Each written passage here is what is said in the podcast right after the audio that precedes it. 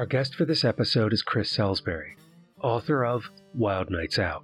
He joins us to share his work acclimating people of all ages to nature through experiences and encounters in a world shrouded by the dark. So we may do the same for others in our lives, whether as professional educators, parents, or community members.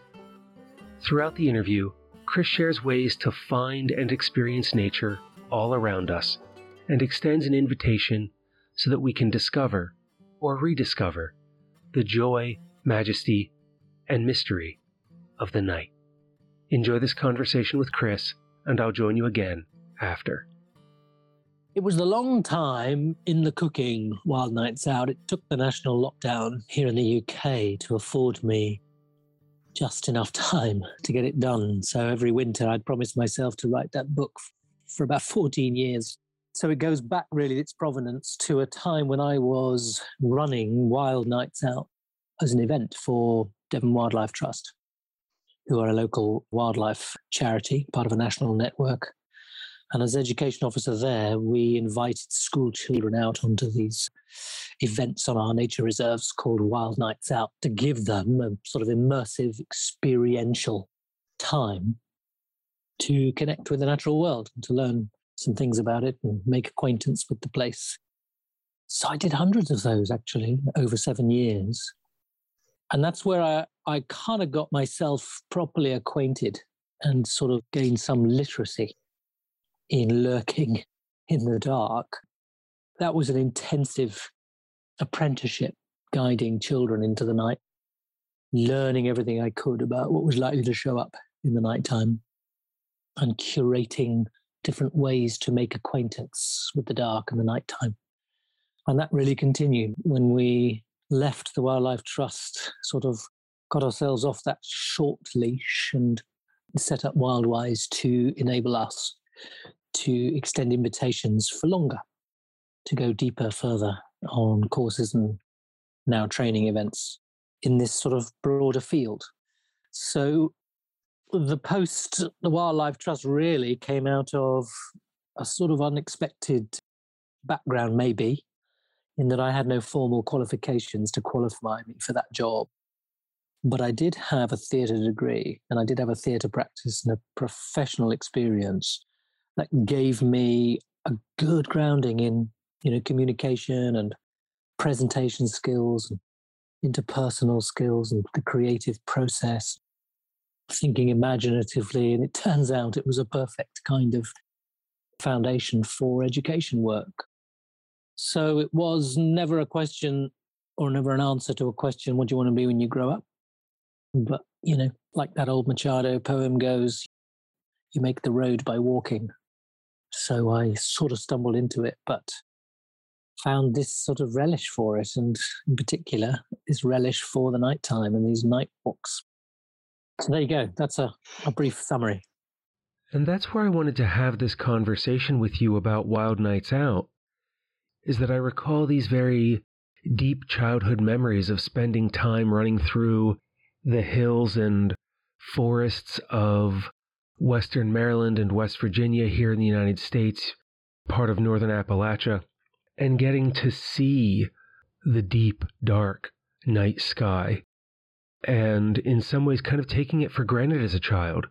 And then years later, and then years later, when I was a scout, we went to this high adventure camp where we were living on an island for a couple of days that were many, many miles from shore and getting to talk to some of the other scouts from all around the country and how they had never had those kinds of deep nature experiences because it just wasn't a possibility with where they lived being in cities.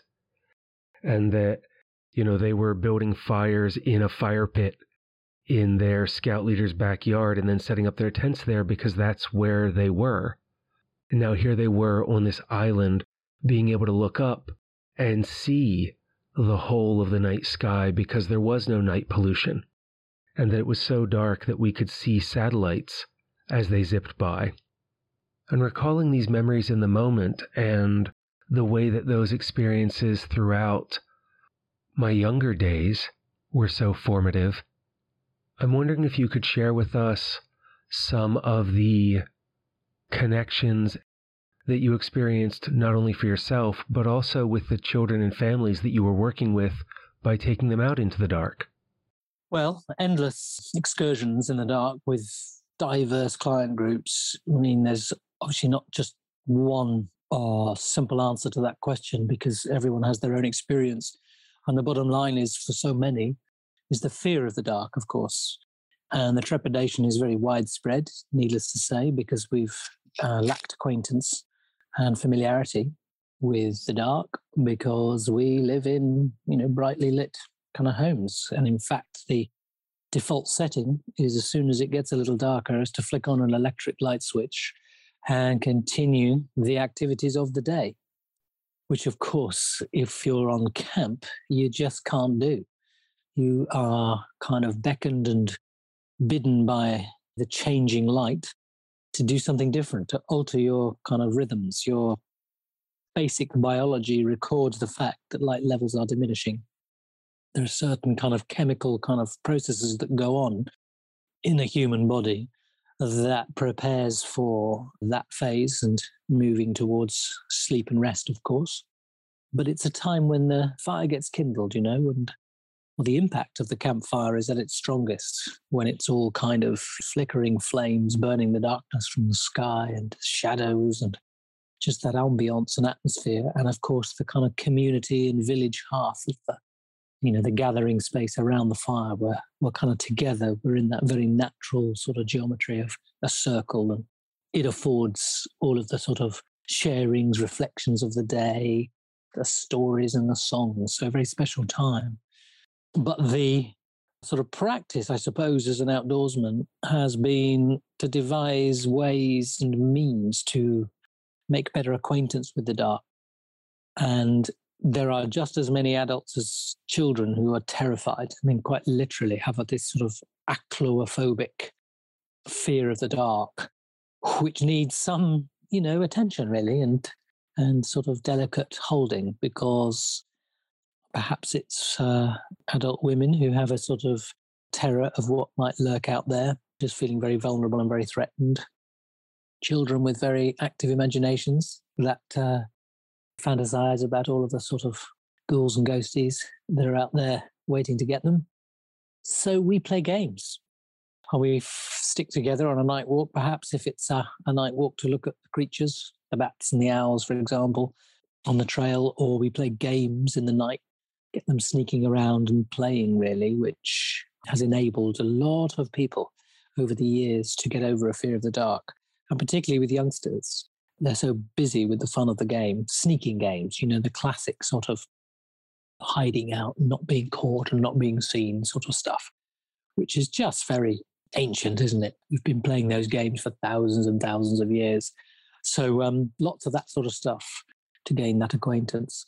And it evolves. And life on camp, if they're anyone's lucky enough to spend more than a night, a few nights a week, of course we we adjust and we remember perhaps some of our, uh, you know, lineage, heritage, ancestry, given that for 99.9% of the time humans were living with that natural kind of tide of light and dark and getting to know it. And I think, you know, the nighttime just has in its constituency really lots to offer for those who feel curious enough or intrepid enough to step over the threshold.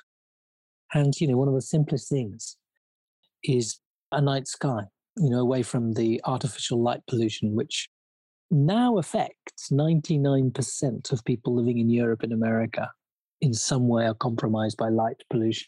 But stepping away from the, the stronger light pollution of towns and cities, perhaps to see the stars for the first time, that's a feeling of awe and wonder that I think probably is the same for anyone to behold that confection of stars.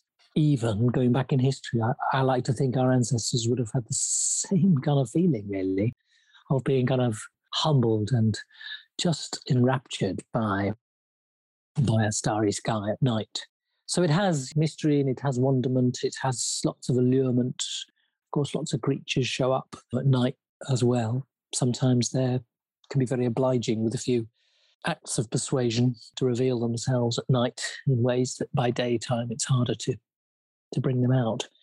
Yeah, so there's lots in it, and uh, there's been lots of responses, lots of reactions, but I don't think we've had anybody who's really turned on their heel and gone home because they couldn't face the dark. It's been a usually a, a progression for everyone who comes to experience it. That by using these games and activities, bringing people together and getting them involved, before they know it, the lights are out and they've immersed themselves in the dark and are comfortable in ways they might not have been even an hour before. And you bet there's safety in numbers too. Don't forget when we're in a group situation, that's actually very kind of reassuring for many. And so they don't feel that fear. It's more when they're they're invited to maybe on a little sit spot by their uh, you know on their own at night. That would be where the real edge is for folks, and that's not something clearly we would be inviting anyone on on the first night on camp but at the right time. You know, it's a wonderful thing just to experience the night like that. Even though you're in a sort of wider context of a group activity, just to sort of have the feeling of sitting on your own, maybe in the forest at night or out on the hillside, just gazing at the moon. These are quite seminal life experiences, really, and very connecting to the sort of greater mysteries and the, the sort of wonder of, of this miracle, this life on earth, you know, this little spaceship of ours hurtling through space in a sort of endless universe. So, you know, these are peak experiences, I would say, and of course they're unforgettable. And that memory that I shared with you about being on that island so far away from shore, even though that took place nearly 30 years ago, and yet all these years later, I'm sharing it with you because it still sticks with me. And that's where your book and your work speak to me is how that moment had so much meaning to me. By being there so far away from home, because I was, I think, 1,200 miles from home at that point, laying on a beach, looking up at the sky, seeing stars that looked a little different from the ones that I normally see. And in that moment, it created this feeling of mystery and magic in the world. And there I was underneath the canopy of heaven, and I felt so small in the wider world. But it wasn't scary or frightening in any way. It was this beautiful, wonder filled moment. You just can't fail, really, to be humbled by that perspective, that sense of not just ourselves being so small in a vast universe, but the planet and the kind of singularity of this planet Earth with all of its teeming, you know, profusion of life just being a miracle and a blessing. And of course, as a practitioner of these experiences, there are narratives, you know, that can accompany such an experience. You know, narratives of the stars, you know, that we've been telling each other as humans for thousands of years in all the different cultures. You know, this sort of kind of drama that we project onto as the stars move through, you know, the heavens at different times of year. This very real calendar and clock and compass of the night sky that was so important to kind of live by, really, to know when to plant the crops, for example. And I do think that the skill set for the educator, you know, needs to have a little bit of that narrative in it. So the night so conducive for telling these stories. You know, that's around the campfire too, when we gather, and, and that's how traditional cultures, of course, would get through the winter um, because they're version of screen time was to look up into the heavens and spend time beholding that, or it was around the campfire, the outdoor telly, and hear each other tell stories and, and hear the old storytellers tell the old stories. And I think, uh, you know, the nighttime just has a particular helpful context, you know, for that kind of mystery, uh, that kind of wandering, that kind of imaginative exercise, which let's face it, we have to sort of project quite a bit and activate our imagination in the night because we can't see so very much. So, um, you know, it's very helpful. For educators or parents who would like to introduce children to the outdoor world at night, do you have any particular processes that you use or suggestions you would have on where to begin this introduction? I suppose it's very dependent on the context, isn't it? whether you can see a night sky. You know, if you're in a city, for example, not much point really in going out stargazing unless you can make a trip, an excursion out to a dark sky area. Even in cities, there's wildlife. You know, in Britain here, we have a lot that's going around at night in the cities, particularly things like foxes. The red fox has done very well urbanizing, colonizing towns and cities. And at night time is when they're active so they can be seen. There are still kind of owls about in the fringes and margins of the towns and the cities. So there are certainly wildlife experiences to have. For many, you know, it might be a case of just going out with a pair of binoculars and beholding the moon. To see the moon through a pair of even quite basic and simple binoculars is absolutely breathtaking. It's just a moment. Even if you can't behold a whole starry sky, you can certainly see a moon rise, you know, a full moon, or even better, you know, when the moon is a, a sort of crescent shaped, when it's waxing and waning and it's in that lovely crescent position, those contours and craters of the moon show up even more. So that would be one one kind of thing to introduce the nighttime as a realm of kind of you know wonderment. Many will have back gardens in the cities or parks and if they're accompanied by an adult or a few can get together and they can rummage around, particularly in the summer months with little torches, just to find innumerable kind of mysteries. Because there are things that are very active at night, even in the very small level, you know, the critters and the creatures that lurk in the leaf litter that are under the stones and in the old rotting little bits of log. And it's great fun to go on like a mini beast safari and then look up these crazy life cycle stories, you know, that accompany many of them because they really are fascinating and particularly now chiming with this cultural appreciation of invertebrates and as we're losing them in so many numbers their sort of value is kind of you know going up and it just chimes quite nicely with just suddenly how important they are i do also think that if there is a park or a kind of garden space or just a somewhere that represents a little bit of a kind of otherness that isn't indoors and brightly lit. You know, it's a simple practice, but this business of just going out and, you know, for 20 minutes, just sitting and not really doing anything, just listening in, recording the sounds that you hear, of just as a sort of kind of pause in the every kind of day flow of activity and routines a sort of little symbolic step out. And it's an act of mindfulness, of course, which is quite the fashion these days to cultivate these kind of practices. Is just to sit quietly, observe and listen, and just take in the night. A sit spot practice would be something else. And apart from that, certainly in Britain, around the towns and cities, there are many little organizations to do with particular wildlife, actually, things like bat groups, for example, who are very busy leading little walks and doing little talks and things outdoors that you can join in on too. The wildlife trusts are a network all over Britain, and they're often quite busy in the cities, actually, where there are surprising amounts of wildlife stuffed into the margins and the crevices and the cracks and you know, the little kind of set aside bits of green in between the parks and what have you. So yeah, you'd be surprised. And nocturnal wildlife is is always captivating and interesting. And that's where this doesn't have to be a deep formal encounter every time. We could just take a couple minutes at the end of the day. No, you're right. It can be a simple little thing. Even just the business of pausing between getting home off the bus or out of the car and that little moment to take in the outside and what's around and and if you can as i say see a see a star in the sky or, or a bit of moon phase you can just sort of clocking the cycle of the moon and where it's at what it's doing mm. this sort of thing even just poking around in the verge or a planter by the street side as we make our way to our front door can be a little experience well it could do you know and certainly if there's kids about it's a sort of stuff, you know, they're, they're naturally very curious.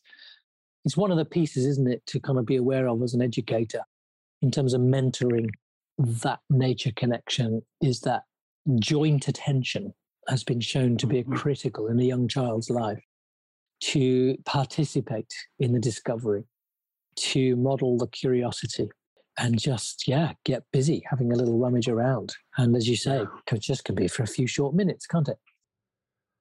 Some of my time is spent working with homeschooling families and others who are looking for ways to move beyond the formal structured education system. And part of our conversation is how do we continue to encourage that curiosity? And that's what I like about what you share with us through these games and activities and other options, both in our conversation today and in your book, is that we can make meaningful educational learning moments a part of our entire day, a part of our entire life, from the time we get up until the time we go to bed after dark. Well, that's right. And certainly from a professional context, there's been, I don't know how it is in the States, but certainly in Britain over the last 20 years, an awful lot of books have gotten written on the theme of environmental education in terms of like activity books. You know, really an incredible amount, but nothing actually by nighttime. And in a way, that's symbolic, I think, of a culture that has somewhat exiled themselves from the nighttime. And often, you know, whether it's a forest school or a home education sort of outdoor classroom or whatever it is by day, it's only on the kind of rare excursions to get out on camp that the night starts to become available to explore.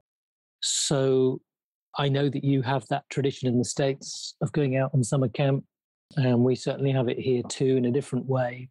People going off on and camping out. It's very popular in the summer months here just to go camping and and so everyone's going to experience the night in a different way.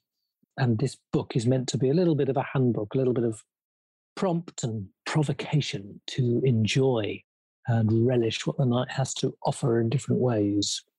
And I think about the books that I read during graduate school on environmental education or the activity books that I have on my bookshelves now. My recollection is that they don't deal with the night.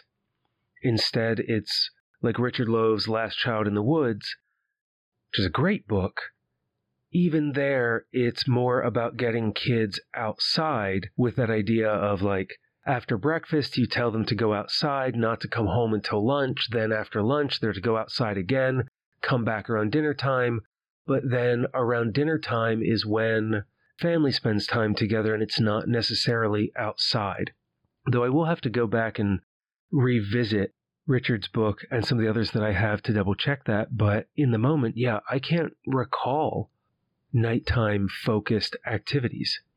Maybe one exception to that, Scott, would be um, just looking back over over the years that uh, Steve Van Matre, who wrote and pioneered the Earth Education marvelous sort of treasure trove of processes and programs and activities, Earth Education Institute, based in America.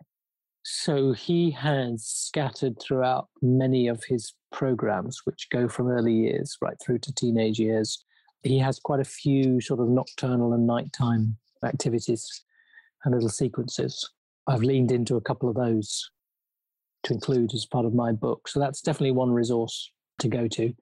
And he's a very impressive practitioner and writer on the subject of environmental education and really has a lot to offer. He's just actually published last year the finally an activity book. I don't know if you've come across it called, it's about the Earth Walk activities, the sort of standalone, short, kind of little activities that you can kind of, you know, mix and match and design little kind of excursions into, into the natural world with, you know, little bags of props and things. Quite marvelous. There's about 70 activities in there, but that's a, a really good uh, place to look. But you'll get a few nighttime things in there as well, very creative and very inventive. And that's where many of the authors who were influential on my thought and work were people like David Orr and David Sobel, but they were looking at how we can restructure the educational system and help children to reconnect with the natural world to overcome things like this idea of ecophobia or being afraid of the natural world. But I'll, yeah, I'll definitely have to check that out. Yeah, Steve Van Matre, he wrote a seminal text called A New Beginning, where he got a lot of things off his chest about critiquing environmental education, how it was dreadfully sort of compartmental and bits and pieces. No one was really understanding how the basic sort of functions, ecological concepts, how this sort of earth functions. And and he really nailed it actually in terms of sort of designing programs that had magic and wonder and were very inclusive and participatory and immersive at the same time doing lots of learning about the carbon cycle or the, the soil, cycle or something or water cycle so quite brilliant stuff if you haven't come across it, and um, not so popularized because he was quite assiduous about not taking kind of sponsorship where he didn't trust the source of money. So eh, that did slow things down a little bit. Anyway, I refer you and your viewers and readers to his work, the Institute for Earth Education. For educators who are listening to this, and I know there are many, do you have any recommendations on safety procedures or processes, even things that they might do in the organizational pre planning if they wanted to put together and offer a night walk to children or families, whether that's through a public school, a nature center, a forest school, or anything like that. Because as we've spoken about throughout this conversation, we're not all necessarily well versed or ready to go into the outdoor world, let alone to do so at night. Well, yeah, and there's quite a few tips actually and advice included in the book, but it's, you know, one of the key things to bear in mind is around not being over ambitious and not going too far.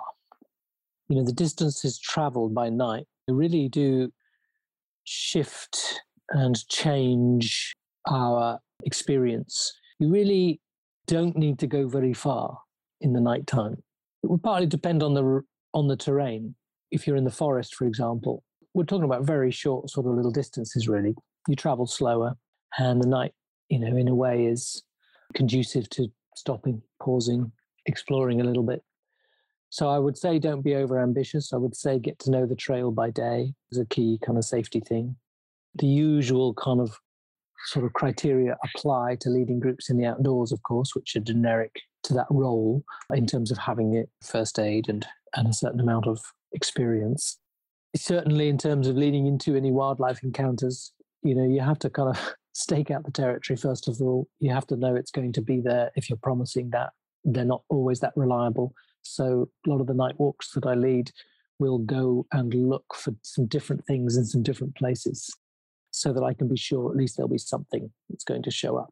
But there's no, you know, substitute actually for just preparing the ground really and just making sure that you know the place you're going to. You know it well by day. You know where the sort of hazards are on the trail, for example, and that you're not over ambitious with too many people on the walk. So start with very small kind of numbers to gain your own affinity with the process. Uh, what else would I would I say? Mm, I would just include a bit of enrichment, you know, in the experience too, because something you can always rely on is your own ability to tell a little story or offer up a little poem or design it so that you can come together and sit around a fire, for example, as a finishing point. Or maybe you could introduce a bit more atmosphere with some candlelight if you can't have a fire, just to make an experience of it. Because if you are out on the trail and you're going to look for, you're do some owl calling, for example, and it's just one of those nights where the weather wasn't that conducive or for whatever reason they're just not showing up, there's always something else you've got, if you like, in your back pocket. I often take props actually with me. It's a big box that I have, I call my death box because I've found all sorts of component parts of creatures and uh, bits of nature over the years, and I've sort of preserved them and I've I've found them to be very useful to sort of pull out, put in my night walk bag and look, here's a wing of a tawny owl. Feel how soft it is. And why do you think it's so soft? You know, this design is very specific for flying quietly at night. Or maybe I've got, because I know some people who work with uh, surveying bats.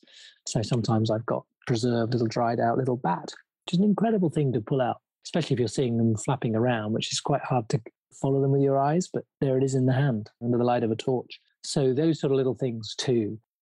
And in Britain, we're not heading out into territory where we are not the apex predator, for example. And I know in the States, you know, that's uh, there's a different context to operate in there. So I'm not going to advise you from this corner of the world really on uh, on just how you manage the threats that lurk, the very real threats that might lurk in your terrain. I'm just thinking off the top of my head of things like uh, bears and uh, mountain lion or, or even snakes, perhaps, that you have out there. Britain is very benign. In that sense, it's very safe, you know, to wander out on the trail, which is a blessing and a curse, of course. So then, as I follow the arc of your work, it started with small, short excursions, walks, and things like that with maybe a handful of children or a couple of families, but since then has grown into larger and larger groups as well as longer experiences. As you've mentioned, you know, being out and being at camp and having sit spots at night and things like that. How has that changed the opportunities and experiences for people, both children and adults? Well, on a very personal level, it's been an opportunity to embed myself deeper in the work, to bear witness to the extraordinary transformations that happen given a lot more exposure to the natural world. So, living on camp, for example, for seven days, seven nights, living in a kind of human village, cooking over the campfire, and doing these various immersive and connective routines. I mean, you can't underestimate the level of change and challenge that's in the recipe, really, because it's a bit like remembering ourselves, our deeper humanity, a bit like a kind of, oh, this is how it's meant to be. And that's been an absolute blessing and a privilege. I guess year by year, an ongoing revelation, just how, yeah, deep the experience goes. It's almost like a kind of soulful process even if our study is, you know, maybe we might be into the tracking, for example, just be on the trail with that intense focus. All the while, you know, all of this whole kind of recipe of the wild world is seeping in through the pores, you see. And I think that it starts to disturb something quite deep. I mean, in a good way, not, uh, well, can be troubling, of course, because it can represent quite a challenge to kind of how how one is living one's life in the everyday. So um, I mean, that's what I would say that would characterize the kind of major sort of difference. And me, in my role as guide, of course, it's taken me there too. And to be part of that. And I'm fed as much as I'm feeding, of course, by being there too. So I think that's how I would, in a general way, characterize the difference between these sort of quite kind of perfunctory way of initially getting involved and just doing little short little activities, you know, popping out for a couple of hours here and there. And, and those are all kind of great and they're wholesome and good stuff. But as you say, when it when it goes further and wilder and deeper, then I think extraordinary things start to happen. And, and people do. They do start to question what they're doing and why they're doing it. And students will testify to major life transitions that follow. That shows up quite regularly. So that's interesting. In addition to your own book, which is fantastic, and I recommend folks pick up if they're listening to this, are there any other people, books, organizations, or resources you would suggest or recommend for people who want to deepen their understanding or practice when it comes to the nighttime world, environmental education, or any of the other aspects that we've spoken about today? Now, I'm not privy to all of the kind of services and provision in the USA, but there's, I know that in every state there are organizations that are all about nature connection in its different forms. So I'll mention a couple because I've worked with them specifically. So there is the Wilderness Awareness School. This was the school set up by John Young and is in based in Washington State, who do some absolutely marvelous work because I work with uh, uh, one of the one of the team who comes over here as well to do some work for me. John Young himself runs the Eight Shields Institute, which is a whole other kind of domain to look into. And that is spread out because he's done lots of training over the years, spread out all over America. Eight Shields Institute, and the program that comes from that is the Art of Mentoring. That's a very big, coherent, sort of wider, broader village building program. But at its foundation, it's nature connection. And so there's some very interesting work that's going on there. And it's very accessible in that it is designed for however old you are. There's stuff for kids, there's stuff for the family, there's stuff even if you're an elder, an older person. So uh, that is perhaps a one stop shop, you could say. In my own sort of country, I'm, of course, I'm networked in really with an awful lot of the organizations that provide so much of the eldering of natural history, the experts who can inform us about whatever bats and badgers and owls and the societies that take you out stargazing and all of that. There's quite a bit in the book about things like storytelling. And so there are places to go to practice your narrative skills. If you're an educator, of course, that's in the more formal kind of uh, realm of traditional storytelling. In America, there's one other organization, perhaps to mention, because it's influenced me as well. Joseph Cornell used to visit Britain quite a bit in the 80s and the 1990s to promote books that he called Sharing Nature, Sharing Nature with Children. And he set up a foundation that's been going about 40 years, I think, called the Sharing Nature Foundation. And his style and approach is kind of around the nature games sort of angle and designing short little programs, day long perhaps programs to connect young people, particularly kids. I would say mostly the primary age, which that's what we would call sort of six to 12 year olds, mostly, but very conducive for family. And uh, he wrote these books and they, they gained a wider appeal because I think families picked them up and thought, oh, I can use this sort of stuff and we can play this in our back garden and or we can get a few families together and explore some of these ideas. Simple, easy to use. So that's the work of Joseph Cornell as well. And he's influenced quite a few educators over here too. So there's a few there, but there's really no substitute for gaining your own literacy with the night, particularly, and just spending a bit of time giving mm. yourself that little gift, stepping over that threshold, heading out just to, you know, not have one wild wilderness epic adventure, but just take yourself out for half an hour, take yourself out for a little night stroll. Notice all the things that are happening to you, your sensations, the difference when you come back, the kind of you marinate in the whole kind of nocturnal recipe and you you are qualitatively sort of shifted your perceptions and your your kind of dreaming your thought processes, everything sort of just subtly sort of shifts. So good to track that and good to get what's out there. And in the few minutes we have remaining, do you have any final thoughts for the listeners? Do I have any final thoughts? Goodness me. Well, it might be a little kind of teasing kind of riddle because here we are talking about the night and the dark, and we all got this sort of understanding of why it's dark. But actually, I'm bound to ask at this point now, don't take that for granted, or at least don't assume you know what is obvious. So, if I ask your listeners, why is it dark? That could set them on the trail of somewhere quite interesting because it's not the answer you think it would be. I'm afraid it's not just the fact that the sun goes down. And there is this lovely sort of pyramid of night that sits on the other side of the earth. the earth wears this sort of nightcap, really, while it's in darkness. This nightcap that stretches a long way up to its point, about 800,000 miles, in fact, and about 8,000 miles diameter on the surface of the earth. That's our kind of night shape, and the sun's on the other side. But it turns out it's actually not the reason why it's dark. So it's a bit of a teaser to finish. And of course, you can find the answer in my book, but uh, it's a it's a it's a great little riddle actually, confounding too.